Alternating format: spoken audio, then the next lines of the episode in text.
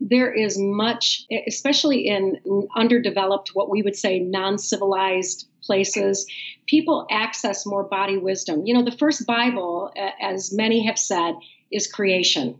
And so, you know, before we had anything on the page, before we, you know, I think, therefore I am, we did accept our body wisdom. We did know, okay, there's a lion outside and I've got to be, you know, we actually did listen to the hair on the back of our neck standing up, right? We actually listened to the wisdom of the body. And so when we think about how the gifts of reason and logic and, you know, the printed press have helped us, they've also hurt us. And so we don't always look up at the night sky and say, the heavens declare the glory of God. We forget that, you know, as David said it, he did a great job in Psalm saying, when I kept silent about my sins, my bones were wasting away. Or saying things like, oh my God, my heart has come alive. You know, so when was the last time we felt our bones telling us, hey, you need to get this right? Or our heart saying, oh, life is here. This is awesome, right? And so if we are willing to receive the gift of the intellect, the gift of our emotional affections, the gift of our body instincts, then we're living a whole and holy life. All teamed with life and all was well. Even in the rough, a warmth was felt. If there's a buzzword that is out now, there's a lot of them. You know, illegal immigration. We won't get political in this episode, but you know, there's that. There's us versus them. There's patriarchy. There's a bunch of buzzwords. But one that if you just hit Google and just start typing in ENNEAGR and just see what the autocomplete says, the Enneagram is everywhere. Now, I touched on this topic briefly, very briefly, with Suzanne Stabile, I don't know, gosh, maybe a year ago, and I've wrestled with it, and I touched on it with my pastor, and I still continue to wrestle with it. I was sent a really good book called Spiritual Rhythms for the Enneagram, and I wrestled with that, and I'm still wrestling with it, and I'm liking it, and I'm hating it, and that will make sense as you listen to the episode. I'm Seth. You're listening to the Can I Say This at Church podcast. I am glad that you're here. Before we get going, I just want to say, I know you have options to download, to listen to whatever it is you listen to. And I continually see the downloads tick up, and I can't tell you how humbled I am by that and how thankful I am that you devote any time at all to listening to the show. And so thank you. If it's gotten a hold of you at all, if something speaks to you, just let me know. I would love to hear your feedback. Tell a friend. There's almost 50 of you now that support the show in a financial way on Patreon. Be that anywhere from $1 a month to some of you are way more generous than I deserve. And so thank you from the bottom of my heart. But each and every single one of you makes this happen. And it's a privilege. Fair warning as we dive back into the show, there is a part, well, I'm getting better at dealing with emotions, and you'll hear that in there, but I was so tempted to edit out parts of this where my humanity or my emotionality breaks through. But I decided to leave it in, and it's terrifying. And yeah, here we go. A conversation about the Enneagram with Claire Lowridge. You were there from the start, in the cold, in the dark, when I lost my hope, lost my heart. Never once did you part. I am now a dweller.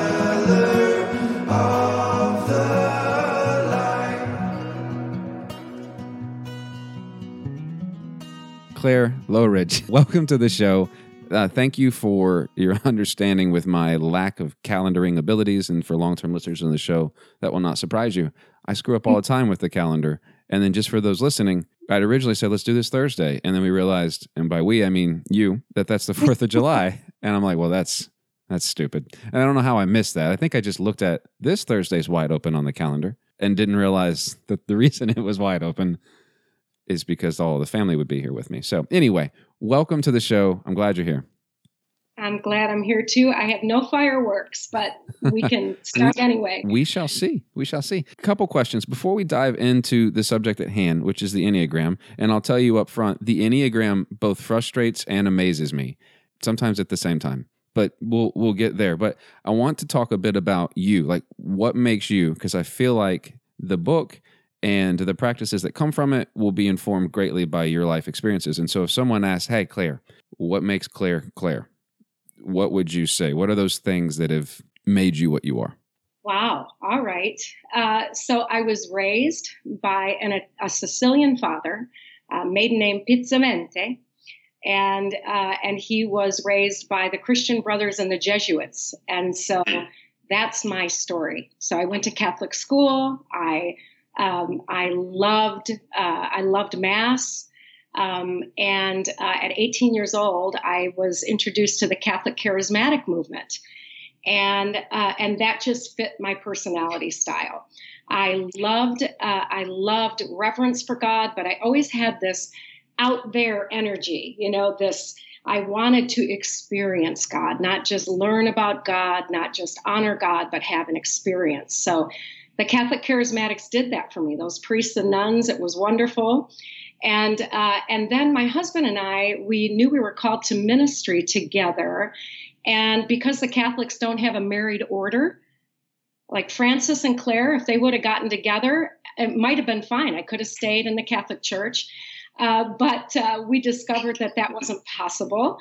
And so we went to an Assembly of God Bible College, which felt a little Catholic charismatic, except for there was some resistance to Catholicism there. So I began to leave behind my Catholic roots into this new realm, and then went from there to non-denominational world, and then from there went to studying with the Methodists and Quakers and all of that. And then finally, at 40 years old, 10 years into our church plant, I was diagnosed with multiple sclerosis. And I ended up at the Transforming Center with Ruth Haley Barton. Don't know if you know who she is, but creates space for pastors and leaders to recover their souls. And I discovered that I had lived such an extroverted life that I didn't pay much attention to my own interiority. Mm-hmm. And so when I discovered that I had this autoimmune disease, I went to the Transforming Center and ended up with the first practice I was taught was rest. And I actually, that was, to me, that wasn't even Christian. I thought, you know, you die. Jesus says, enter your rest. You know, now you work in the vineyard because the sun is going down, night is coming, no man can work. And so I didn't realize that I had worked myself. I had lived such an extroverted, active life, lots of social justice stuff. I the youngest of six, living with Sicilians. I mean, it just, my life was always out here. So when I discovered that there was an interior world to pay attention to, I also discovered that I had been wounding my own life and the life of others with that very active energy. While it had done some good, it had also caused some problems. And so I began to practice rhythms of work and rest, silence and word, action and contemplation, and discovered that there was actually rhythm in life and not just all out here stuff. And so I was introduced to the Enneagram during that first 2-year community, and then discovered I was a 3 on the Enneagram. So a very active, workaholic, image management, deception, self-deception. Somebody would say, are you tired? I'd say, no, you know, no need for rest until heaven. And so what makes Claire Claire is that I really am a combination of glory and grime, action and contemplation, only because I had to learn the contemplative style because of trouble. And I am an ecumenical potpourri. I love so many faith traditions that, and part of that is my gift as a 3 that I can blend in different places, but it's also been my pain that while I was blending into places, I lost my own soul. Yeah. So that's kind of the elevator speech of who Claire is. Anyway. I've never heard the words ecumenical potpourri, but that needs to become something. I like that. I don't know how to flesh that out, but I like that. I've never heard anybody say that before. Question, because I don't know much about either the charismatic faith, in America or in the Catholic tradition. What are those differences? Are there any outside of Catholic? And this is the pastoral order that I report to. Is there any practical differences, or is it just all dogmatic differences? I like the way you said that. Yeah, I do believe it's dogmatic differences, and that we have so much more in common than we do separating us. There's a deep desire to know God and be transformed by the renewing of our mind. And that mind, the Greek word nous, which really isn't just your brain, it's your whole life. It is your head, your heart, your gut, your actions in the world, being transformed for the glory of God, as Ruth Barton would say, for the abundance of your own soul and for the sake of others. Mm. And so we have far more in common, this desire not just to know God intellectually, but to have an encounter with God that goes beyond just our intellect. So the book that you've written, or you and others have written, there's a lot of names on the front cover, and it's called Spiritual Rhythms for the Enneagram, and then subtitle, A Handbook for Harmony and Transformation. And I want to circle back to harmony in a minute. But the first question is, how is it even possible to write a book with four humans involved? Because I don't understand how that would... I mean, it was hard enough to just calendar this, much less hundreds of pages and an editor and a publisher. So how does that even happen? And then when conflicts arise, because I have to think that all four of you are going to have a different take on, what a 3 is or what a 5 is or how they are healthy or unhealthy. Like, how do you work through that? Well, so I wrote my first book on the Enneagram back in 2006, okay? Self-published. I wrote my second one in 2012 and was doing trainings with those books. My friend Adele, who you see her name on the front cover, wrote a book called The Spiritual Disciplines Handbook. And she was my first spiritual director 17 years ago. And then we became friends. So we let go of the professional, client, you know what I'm saying, directee-director relationship. And we began to just love the Enneagram and spiritual disciplines together. And so they were teaching the Enneagram. My husband and I were teaching the Enneagram. And actually, I certify people in the Enneagram. But we began to find this lovely connection. So if you've read a little bit, Doug is a 1. That's Doug Calhoun. Adele Calhoun is a 4. Scott, my beautiful husband, is a 9. And I'm a 3. And so we, as we had this mutual love, we said, well, what could we do together that might offer some grace to the Enneagram world? Lots of great stuff in business and psychology and spirituality. But is there a way that we could show this kind of harmony? So one of my favorite scriptures is, if two of you would agree on earth, anything is possible. And what I've discovered is that most people can't even agree in their own soul. Mm-mm. You can't even agree with yourself. You're in arguments with yourself all the time, right? And so this idea of already what we were doing with the Enneagram was working on harmony with your head, your heart, and your gut, your IQ, your EQ, emotional intelligence, and your GQ, your gut intelligence. And so we were beginning to find some flow, some harmony individually. And we said, well, if this is really going to be the good stuff, if we're going to love God with our heart and mind and strength and our neighbor as ourself, let's practice and see what we can do together with this work and see if it's true, see if it's really possible to bring harmony.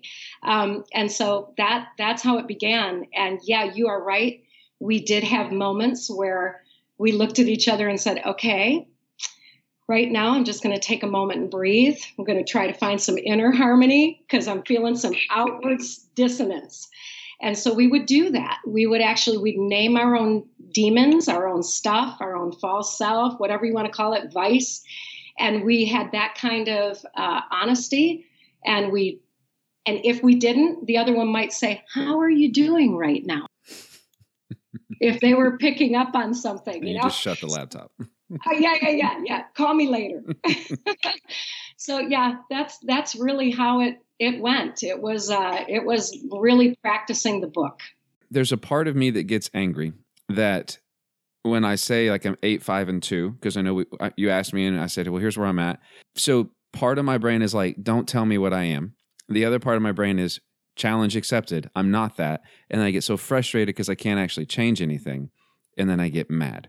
And so does it have to be those three numbers? Because as I read through everything, I'm like, I would like to be able to be like this. Like my wife is a nurse. She's entirely different than me. I don't ever want to do what she does, but there's no way I ever could, but I would like to aspire to.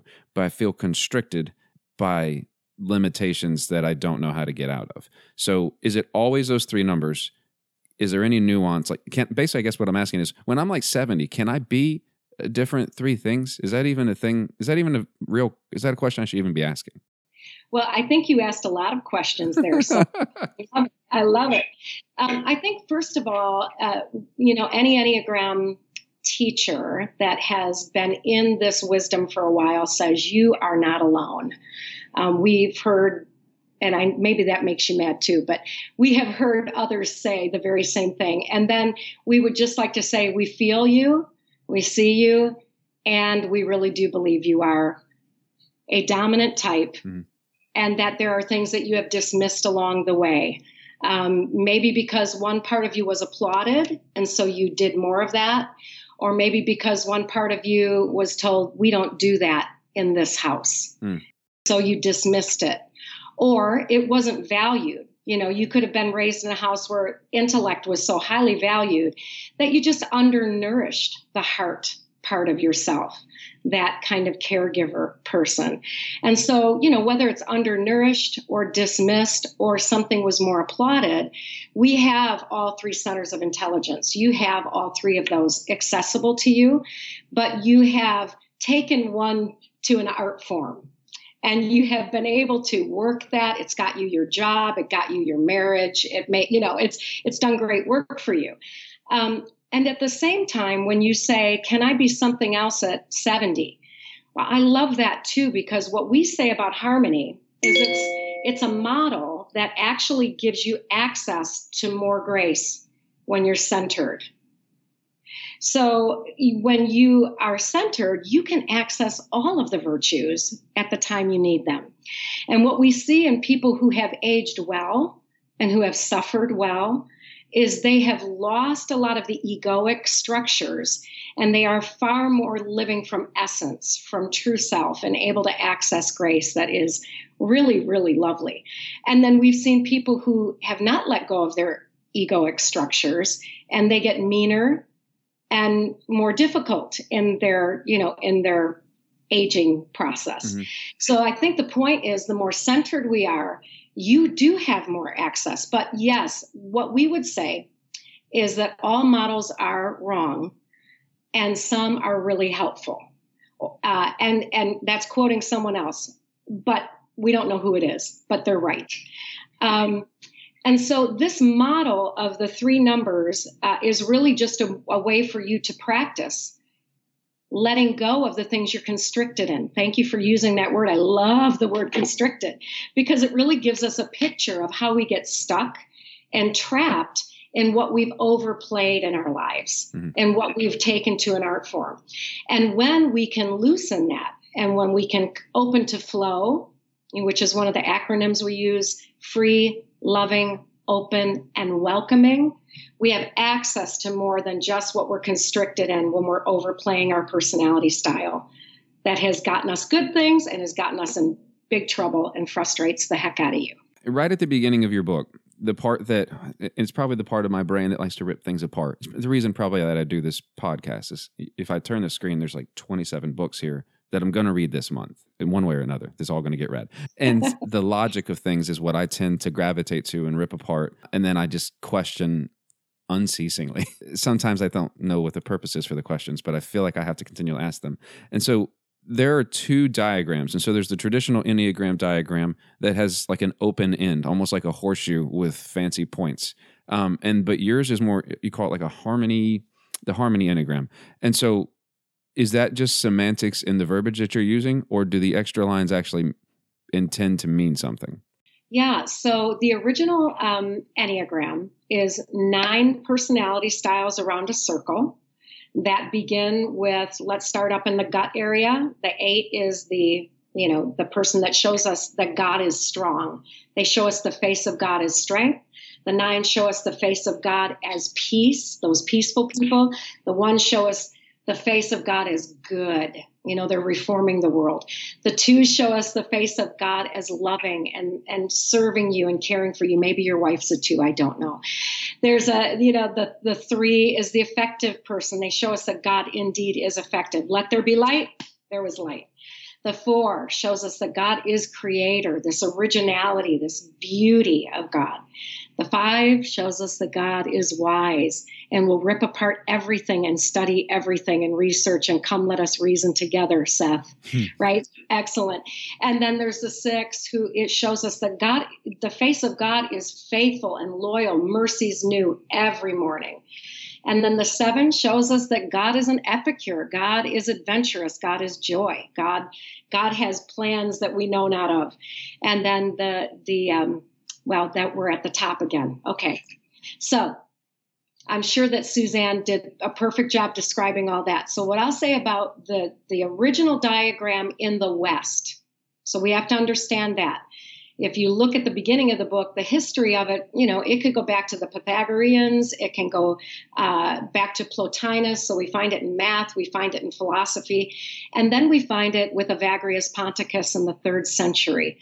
And some conversation he has with Melania, where he looks up at the sky and says, the heavens declare the glory of God. But when it came to the West, we started with all these arrows and we have things pointing and now we've got wings and it's lovely. It's a robust system. It's fabulous. It's a model and all models are incomplete, but some are useful. Mm. When you look at our model, which we say there are hints of it with the 3rd century and the 12th century, and we talk about that in the first chapter. But where I learned it was Stanford psychologist David Daniels back in 2009. And David Daniels has written much on the Enneagram. He's a brilliant psychiatrist and Enneagram master who has now gone on to his great reward. And he threw up this diagram. I was studying at Loyola University, and he was the presenter. And he threw up the new Enneagram model in my eyes, but it dated back, with 3 triangles, which connected 1, 4, 7, 2, 5, 8, 3, 6, 9.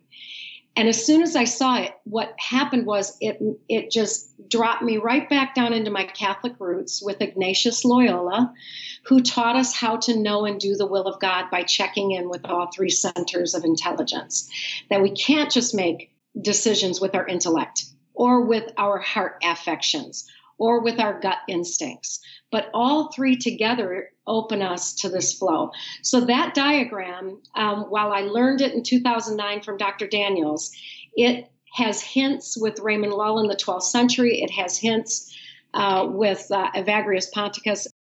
Is there a way to have any growth without suffering well? I think that's what you said, suffering well. And then how do you even define that? Because suffering for me is entirely different. And so I'll say this. I've recently been telling my wife that this year a lot, I've been doing the examen ever since I read a book last year, and the name escapes me now, like every single night. And I hate it and I love it, but mostly I hate it. But I like, so it makes me deal with emotions, and I like the way that, I never thought about it as a child it was. I can remember my dad oftentimes saying, you know, we're going to do this, use your head, calm down, breathe, think through this logically, and everything logically was rewarded and applauded. Only control what you can control and make sure that you control that well. Don't even worry about the rest of the stuff, which he would use biblical reasons for, but everything was logic and rhetoric and debatable, if that makes sense. But emotions, we don't cry. We don't do that. What purpose do they serve? If you're not bleeding, what's the point in crying? You know, so which I'll say similar things to my kids now, and I never thought about it as being undernourished. And so for me, emotions are struggling. Like I feel a sense of loss. Like when I, like if I'm watching a movie, and I watched the movie Interstellar the other day with my kids, and I don't know if you've seen that movie or not. So I'm going to get scientific for a minute, and I'm not a scientist. So here we go. As you get closer to a black hole or gravity, time actually gets sucked in. And so the closer you are to a black hole, the slower time moves for you, but relative for you here, it moves at the same pace. And so if I'm really close to the sun, a day for me may be 4 or 5 years for you, or an hour for me may be a year and a half for you, because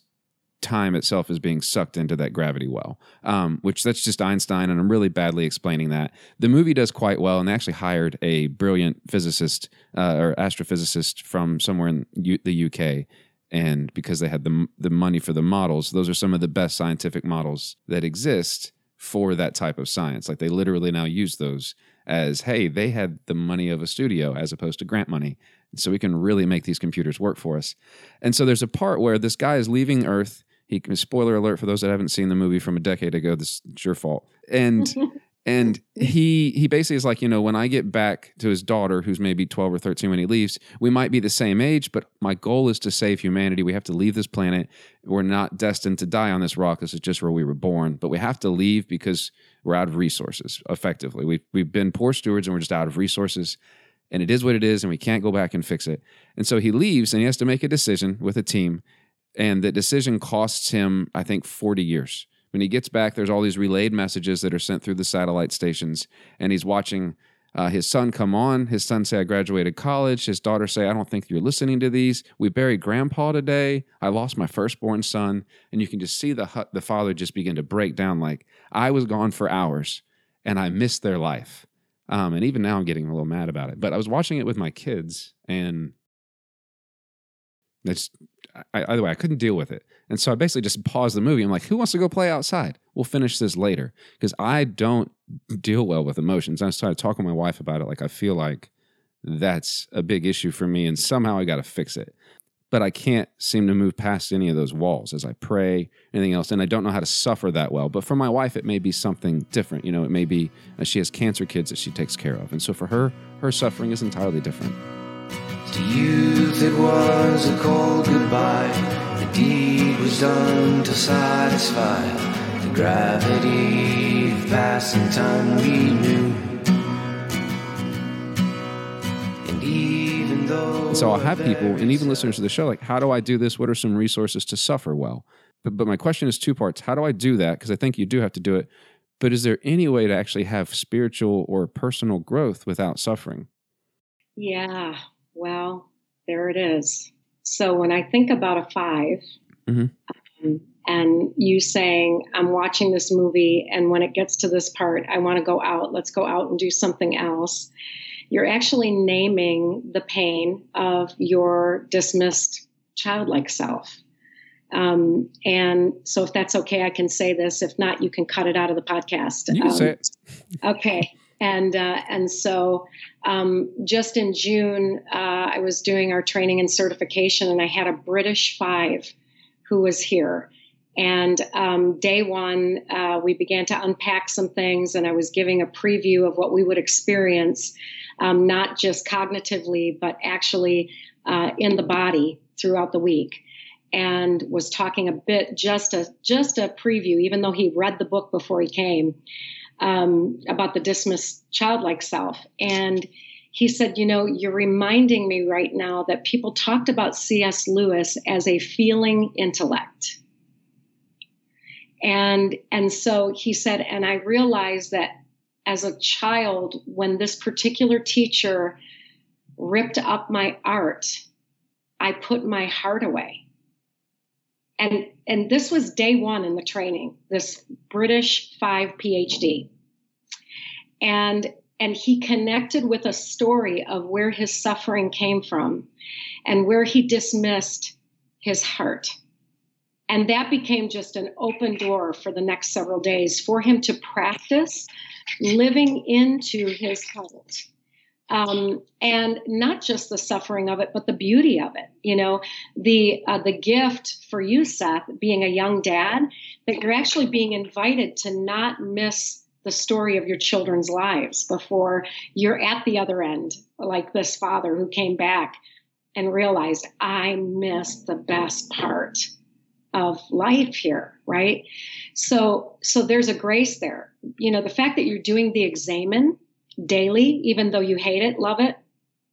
So that's Ignatius for the people who are listening who don't know that, as I mentioned, Ignatius telling us to open up to all three centers, you're inviting that opening. And so practice doesn't make perfect, but one person said practice makes permanent. Mm. And when you're regularly accessing that ability to touch into, where did I feel like I moved toward light today? Where did I move away from light? Where did I move toward God? Where did I move away from God? And then if you were sitting with a spiritual director and you said that, I would say, and where are you holding that in your body? Is there anything you're noticing? Is there a tightening in your gut? Is there a clenching in your jaw? Do you feel tears behind your eyes? Which maybe I can also say this, it looked to me like there were tears behind your eyes when you talked about Interstellar. Yeah, they're gone now, though. We're better now. Yeah. And so, you know, this willingness to wake up all three centers of intelligence is practice for every one of us, because we have one part of our intellect, whether IQ, EQ, or GQ, that we have overplayed, and one that we have diminished or undernourished. And so the practicing through the examen is one wonderful way to do that. And yeah, you can awaken. And it is through even feeling the suffering, like, what did I miss? What did I miss? And when was the last time I felt my heart? You know, when was the last time I felt that as a little person? And when did I feel like I needed to close that down? Listening to the words about your dad saying the tears are not necessary, right? You just say, oh my gosh, when was the last time I felt the freedom to feel tears? And going there for a moment and welcoming back that wonderful God-given EQ that you have. So I want to go away from my numbers because it's just as uncomfortable as I was with Suzanne. I'm also uncomfortable now. So let's go to yours. So in yours, you say effective loyalty harmonizes, and then you talk about that in the way that you prayer and in the way that you engage in life. And so, what do you mean by that when you say effective loyalty harmonizes? Yeah. So that's my harmony triad. So I start with the effective, which is my three heart. And I go to loyalty, which is the sixth head, my IQ. And I go then to my 9 harmonizes, my GQ, my 9. So 3, 6, 9, the goose drank wine. You know that? Okay. You don't know that? The monkey chewed tobacco on the streetcar line. I have no idea what you're talking about. That's like, you probably didn't jump rope as a kid. Okay. No, so, I did not. So 3, 6, 9. 3, 6, 9 is my harmony. And if I'm all stuck in my heart, which is effective, it just means I want to connect. I want to make it happen. I want to produce. If I just stay there, I will dismiss my wonderful, loyal, questioning IQ that says, Claire, why do you want to produce this? What is behind this? Is it that you are feeling unworthy and you think if you produce one more thing, you'll be loved? What about waiting on this? How about you do a little more research about producing that? Or are you just going to get all caught up in your workaholism, right? Mm-hmm. And so I go to my 6 to let me ask some questions, and then I take a break and practice this rhythm of rest and harmony with the 9, because 9s, nobody rests like the 9s. The 9s actually, in their virtue, they show us the peace of God, the face of God, you know. And so when I go to my 9, I will sit back in a chair. If it's okay to say this here, I'll pour myself a glass of cab, and I will sit with my overactive, effective, producing self and let the 6 ask some questions and let the peace of God come before I just move into something and produce one more thing, start another web page, make another phone call, get another thing done. I find myself often, so my pastor, I forget what he is, and it doesn't matter. I'd have to ask him again. I find myself often, though, in other virtues, find myself entirely jealous. Like, I wish that I could do that in such an easy way to do it, which I know it's just not the way that I am. What are some practices to grow towards things that you see in other people that you're like, yes, that is something that I need to do and I need to do it better? But to do so, I also feel like I'm not me. Like, it's way outside the comfort zone. So what are some good practices that when you see things like, you know, just rest and relax, or like my music minister is a 9 and my pastor teaches him all the time, like, just make a decision. Like, stop trying to placate everybody. Just make a decision already. It's the Easter service. What are we singing? Well, I thought we could do this and he could do that, but buddy, listen, we really need to do this. So just make a decision. So how do you do, when you see something that you're jealous of a bit? And I think I use that word rightly. I don't mean like a sinful jealous, like, hey, I would like to emulate that. How do you practice to grow that way? Yeah. Well, this is why we love this triangle, because it gives you access to 3 different kinds of energies. A moving toward energy, which we can't unpack today, a moving away energy, and a moving against energy, which all 3 are really important. And you have them all present in the harmony triangle. Mm-hmm. So for you, you naturally move away. You're great behind the camera, right? You're in terms of like you're interviewing somebody else, right? You can live behind the one-way mirror, but you moving toward 8. I love what you said. You do this in groups. You've got that moving against energy.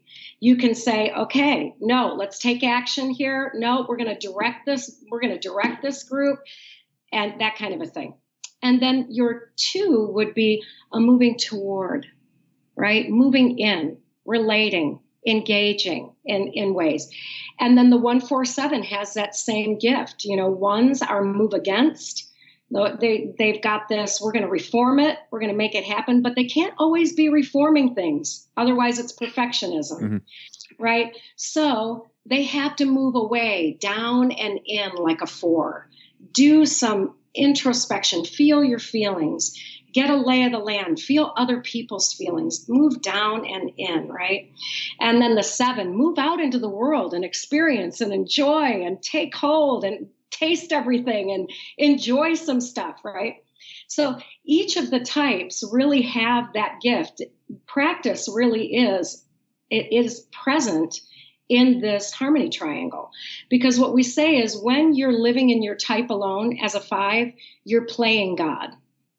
But when you actually are harmonized, you're reflecting God, because you're accessing more than your type. You're giving way to 3 different kinds of energies. You're giving way to 3 different kinds of intellect. And practice makes permanent. God didn't just say, oh, you have a lovely head, Seth, and that's all you're going to need in this life. Your body is just an appendage attached to your head. No, you really do have a heart. And as the Wizard of Oz says, a head, a heart, a home, the noive. So you've got access to all 3 centers of intelligence and all 3 energies that will help you. You say, this belongs to me. I don't have to be jealous. Just like Dorothy. It's like, it's all here. There's no place like home. I've always had it right here within me. So are you too young to know the Wizard of Oz? No, I have it on one of the anniversary specials. We watch it with our kids regularly. Yeah, which is probably traumatizing. Those monkeys. Actually, now that I'm older, I'm like, wow, this is pretty traumatizing. I still like monkeys though, so it's fine. But yeah, just the whole movie is a little bit unsettling. The book is worse. I'm sure you've read the actual book. Like, the book is actually worse. I understand. Yeah, and nightmares. Yeah, but so I'm curious. So you said something there, you were born with a head. It's not just the head. So I don't know enough about Gnosticism, but do you feel like, or in your experience, to people that hold a different type of faith that don't have the same Western civilization, Aristotelian addiction to logic, do they struggle or do they have an easier time with a practice like the Enneagram? Oh, you are naming that tune. right? So there is much, especially in underdeveloped, what we would say non-civilized places, people access more body wisdom. You know, the first Bible, as many have said, is creation. And so, you know, before we had anything on the page, before we, you know, I think, therefore I am, we did accept our body wisdom. We did know, okay, there's a lion outside and I've got to be, you know, we actually did listen to the hair on the back of our neck standing up, mm-hmm. right? We actually listened to the wisdom of the body. And so when we think about how the gifts of reason and logic and, you know, the printed press have helped us, they've also hurt us. And so we don't always look up at the night sky and say, the heavens declare the glory of God. We forget that, you know, as David said it, he did a great job in Psalm saying, when I kept silent about my sins, my bones were wasting away.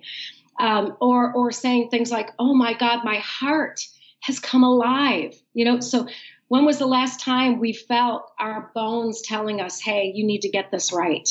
Or our heart saying, oh, life is here. This is awesome, right?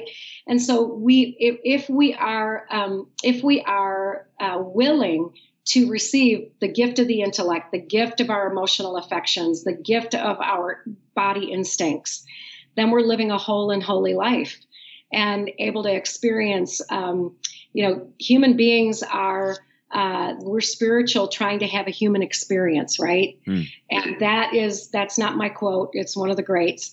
But we really realize that this body, this temple not made with human hands, is where we're experiencing the life of God, the life of the divine, you know, however people want to say it, the life of the universe. It's here. We are a part of the cosmos. And the beauty of awakening to all three centers of intelligence is an enlivening and harmonious experience. So I've been accused of lacking empathy, probably because I don't do well with emotions, which works well at the bank because it just everything is. It's not black and white, but the gray area is as the manager there. That's the area that I flex, but it's still predicated upon logic and risk management. But somebody ends each chapter with what does empathy look like for a 1? What does empathy look like for a 2, 3, 4, 5, 6, 27? There aren't 27. I was just seeing if everybody's paying attention. So why empathy? Why that focus on empathy? Because I read a lot of books, and there's not a lot of books that intentionally recenter everything back to empathy before we move on to the next topic. So why? Yeah. So the golden thread throughout the whole book is this beautiful scripture from Luke 10. Love God with all your heart, mind, strength. Love your neighbor as yourself. So my professor, Dr. Mulholland from Asbury, used to teach at the Transforming Center, and he talked about how it's like a Mobius strip. So it is actually this, it's inextricably bound, loving God, neighbor, and self. It is two sides of the same Mobius strip. And if you run your finger in a Mobius strip, that's, you're going to just keep touching. And, you know, I really do believe that you can't say you love God if you don't love your neighbor. And you can't say you love your neighbor if you don't love God. They are an inextricably bound truth, that there is something about my connecting with you, Seth, that opens me to grace and hope and love and faith, right? Because in neuroscience, we would say it's a social synapse. It's really good for us. We're firing one another's little happy neurons, and we're creating a way to start to see a 5, a 3, you know? And so then empathy begins. Like, if I tell you my story, Seth, why I do this little dance to impress you, it's because I'm the youngest of 6 children. They were all developmentally smarter, developmentally more, you know, developed, right? So I always had to impress. I always had to compete. I always had to know their music, know, you know, their books. I wanted to be as good as them. And so it wasn't that I was trying to deceive anybody. I just wanted love. Mm-hmm. I wanted worth. And if you can get my story, you're going to wonder about other 3s. You're going to say, I wonder what their story is. Not, Oh, there they go doing their little dance, their little impress you dance, right? I don't trust it. And when the five starts to move away, rather than judging you and feeling judged by you, like he's so smart, he thinks I'm an idiot. That's why he's moving away right now. No, I might get to know your story and say, well, actually, there's a story about tears not being acceptable here, but just go to your head with logic.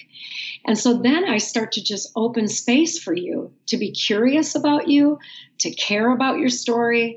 And then it just, the social synapses are firing. And if you know anything about heart math, do you know anything about heart math? Mm-mm. Oh, it's awesome. So they did some work 9/11, after 9/11, when people were running in to help their neighbors, when people were not polarized by stupid stuff, but they were polarized about caring about their New York neighbors. They actually found an atmospheric change over the city of New York. Now, I love it because you're going to research it now. And if you look them up on YouTube, what they'll do is they'll actually take people up on stage. They'll give them something that causes some disharmony in their heart area that causes this kind of frenetic movement. And then they will give them something that helps harmonize it. And they can pick it up through their blood pressure, through their EKG, what happens in the body in disharmonious times when the frequency is all jagged, and then when they can regulate. And when you can regulate what happens in the body and then what happens out here, you can tell the difference when you're with a person that's harmonized and a person who is dysregulated in their emotions. But now we can pick it up. And we can actually say, yeah, it changes the world. It doesn't just change between you and I. It can actually have an effect on our culture. Yeah. So this is just a comment that requires no answer, but that terrifies me when I look at the ideological landscape that is our current country, because I don't see any harmony there. But I don't want to go there because we're running close out of time. But when you kept saying they for heart math and they for bringing people up on stage, who is they? It'll make it easier to research. Heartmath.org. Oh, that's the name of it. Okay. .org. Okay. Heartmath.org. Okay. Yeah. Yeah. That sounds fascinating. Yeah. And then I'll dip down that rabbit hole for a bit. So the back of your book, what I like about your book and a few other books is there's a lot of content up front, but then there's some practice at the back. And so if there is one of these practices, and I'm not going to call it the appendices, it's called something else, resource center, something like that. What is maybe one or two of the practices that will yield not the easiest results, but yield maybe the most fruitful, easily seeable results as people begin to engage in things that are uncomfortable? Yeah. Well, number one, stop for harmony. It's an acronym, and it is C, trigger, open to presence. And it gives for each and every type a way for them to see, be awake to where you are and the situation that's causing you a problem at the moment. Trigger, what is the trigger here? If I can actually name that demon, it doesn't have power over me, mm-hmm. right? If you can name it, you can tame it, so to speak. And then open, beginning to breathe, and open up to all three centers of intelligence, 1, 4, 7, if you're those three numbers, 2, 5, 8, if you're those three numbers, 3, 6, 9, if you're those three. And then you're open to presence, your own presence, which is your truest self, not your out here ego structure personality type that's overplaying your gift, and the presence of God to what is more than you. And so it's really, it's in response to Romans. The things I want to do, I just don't do. And the things I hate, I end up doing. Who can save me from the pit, right? Or who can save me from the noonday demon? I wake up, I say, I'm not going to do that today. I'm not going to do it. And then 12 noon hits and you do the examen and you say, yep, I did it. Oops, I did it. I did it again and again, and I did it yesterday too. Why do I suck at this? Yeah, I was talking about Romans last night with someone at a baseball game, and we were talking about, I don't take the Bible as a literal textbook to tell you what you're allowed to do and not do. I think it's intended to be chewed on more than that. But he did, and so he kept quoting Romans to me, and I ended up quoting that scripture, and then just the whole first part. I'm like, if you just read the whole first missive of Romans, like he's basically saying, stop being so legalistic. Stop judging people, because as soon as you read this Bible in a legalistic way, or this letter, it wouldn't have been the Bible then, You're doing the same darn thing. And so now we're going to talk about this. We're going to talk about this. We're going to talk about the way you worship at the temple. And he just looked at me. He's like, that's not what it says. It's like, then we can't even talk then, because we don't have that common ground. But that is a tangent that is just related. So. No. Can I add to that? Yeah. It's not a tangent, because it's what the Enneagram's about. We don't see things as they are. We see them as we are. And we all have a lens, you know, we're all looking at the world through our own lens.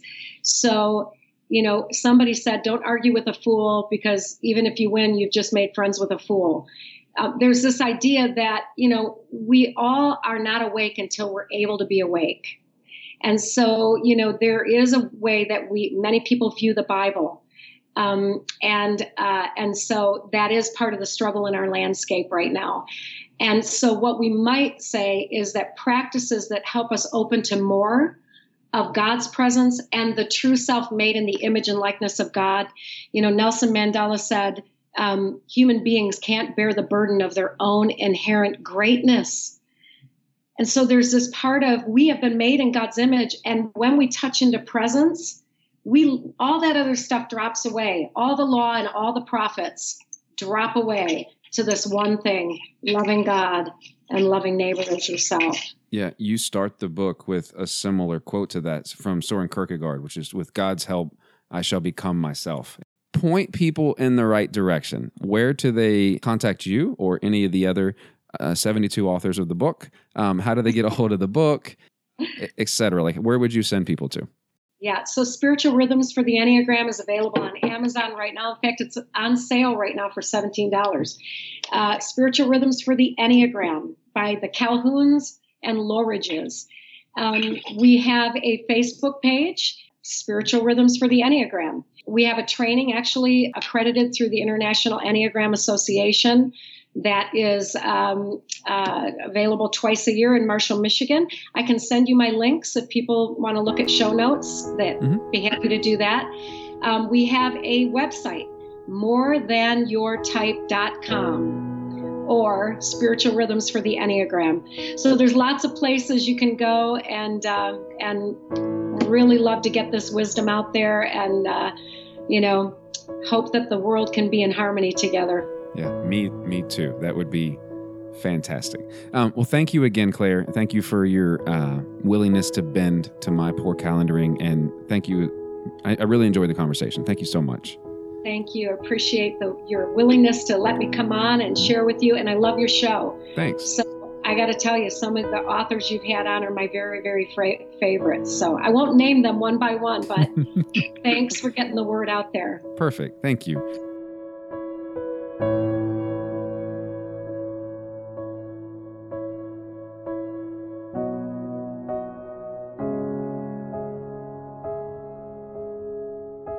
So by now, it's been some time since I recorded this with Claire, and begrudgingly, I am learning to appreciate the Enneagram.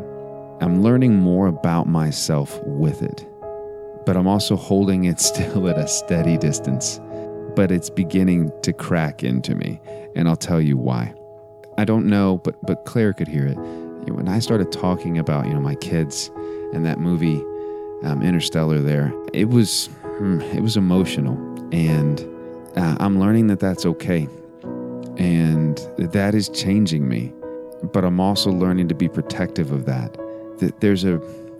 I think there may be a damage to allowing oneself to crack too quickly, and maybe I'm wrong. Would love to hear your feedback on that, but I am intentionally letting things break away and letting that reveal whatever is beautiful underneath me. And that is frightening. It's frightening to watch what I've made, the ego that I've created, that I work very well to protect myself, chip away. And even just saying that sounds weird, and it's not quite right, but it's the best that I can say it now. And so I'm going to end with that, because I don't know how else to end. This one really hit home for me, and I hope it did for you. Big thank you to every single one of the patron supporters of the show, everyone that has rated and reviewed the show. I can't thank you enough. I can't do this show without you. And so thank you so very much. To the Hope Arsenal, whose music you heard blended into this episode, thank you as well. Ben has been gracious enough to let the show use his music twice, and I really love it. His most recent album is just good. It's fantastic. So check him out. You'll find links to him in the show notes, as well as all the stuff from Claire, the show. I look forward to talking with you next week. Be well, everybody.